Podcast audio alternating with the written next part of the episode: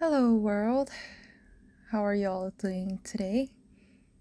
I thought I would share my gratitude list because when I write them down, it's like anchor of reminder of good things I have in life.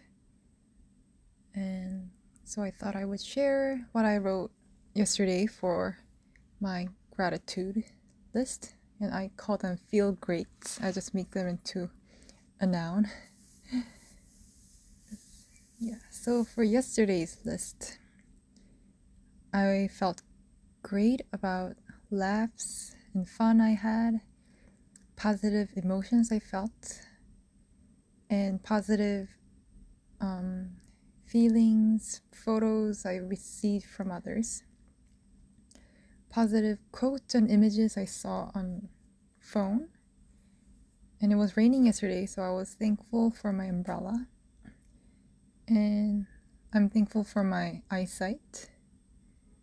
I'm thankful for my help I receive from angels and the universe. I'm thankful, I feel great about um, chamomile tea I drink before bed. And I'm really grateful that I get to eat really healthy, delicious salads and foods. I was glad that I have tomorrow, which is today. I'm I re- funny people really make me feel great. They lift my mood. I'm really thankful for my parents always, daily. I wrote down that I was thankful for my fingers because yeah, they're really useful and helpful. And I'm also thankful for my intact body, my safe environment, whether it be emotional or physical, um, helpful people around me, my teeth, my intestines, and my watch, because I'm very, I like to check time often. So that's my gratitude list from yesterday.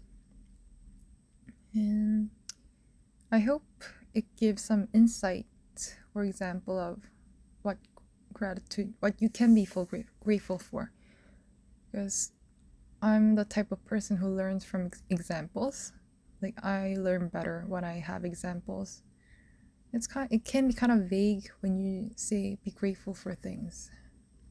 So what kind of things can you be grateful for every day? So that's my example I wrote yesterday. Anyway, and so for today, I went for, I woke up early and I was really proud that I woke up at 7 a.m. even though it's weekend because I have I have study to do. And I give I share I like looking at photos and I share pretty photos to a friend and I just got an idea of sending photos that's like princessy, and it kind of tri- it kind of activated my imagination. Being like, what if we all pretend to study like we're a princess? We're like princess who study. So I imagined all the tiara. I imagined having tiara on my head, having a pink ball gown, and like imagining those things and study with those things in my mind because it makes me feel good. And when you're just studying long for long hours, it can be bogging.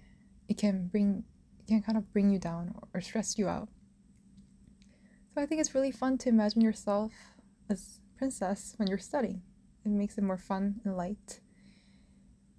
And yes, so I thought it was important to have have fun imaginations while you do your everyday things. And I also thought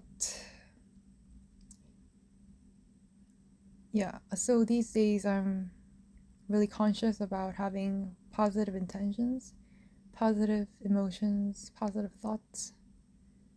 But I make sure that I'm not ignoring real authentic negative emotions that need my attention. So I can kind of feel that negative feelings need my attention when it feels like it feels worse to feel positive. So I just pay attention. I observe what I'm fe- the negative feelings I'm feeling. I ask questions about why am I feeling this way? What's causing me to feel this way? And looking at those emotions you want to resist with questions from third perspective it kind of helps helps me to take the lesson I need to learn but still maintain positive attitude when I want to. So that's what I've been feeling. And yeah, I got a flashback of moments. I get lots of thoughts in my head, head while I'm studying, so I got flashback of moments when it was really tough for me emotionally for a long time. And what helped me was lots of people online who shared positive emotions, vulnerability on YouTube. So I hope you feel that you're you were worthy. You are loved. If you allow that love to come to you it's around you. What i've noticed is love and positivity was all around me but through some programming i blocked it even though it was around me when i act when i would when I actually decide to receive it. And things that make it hard to receive positive is um, letting go of negative things. When you try to let go of negative things, they're kind of like hooked onto you through guilt and fear. So it's hard to do let go of negative things at first. But when you do that, you consciously, you actively um, have a set intention to feel good, feel joy,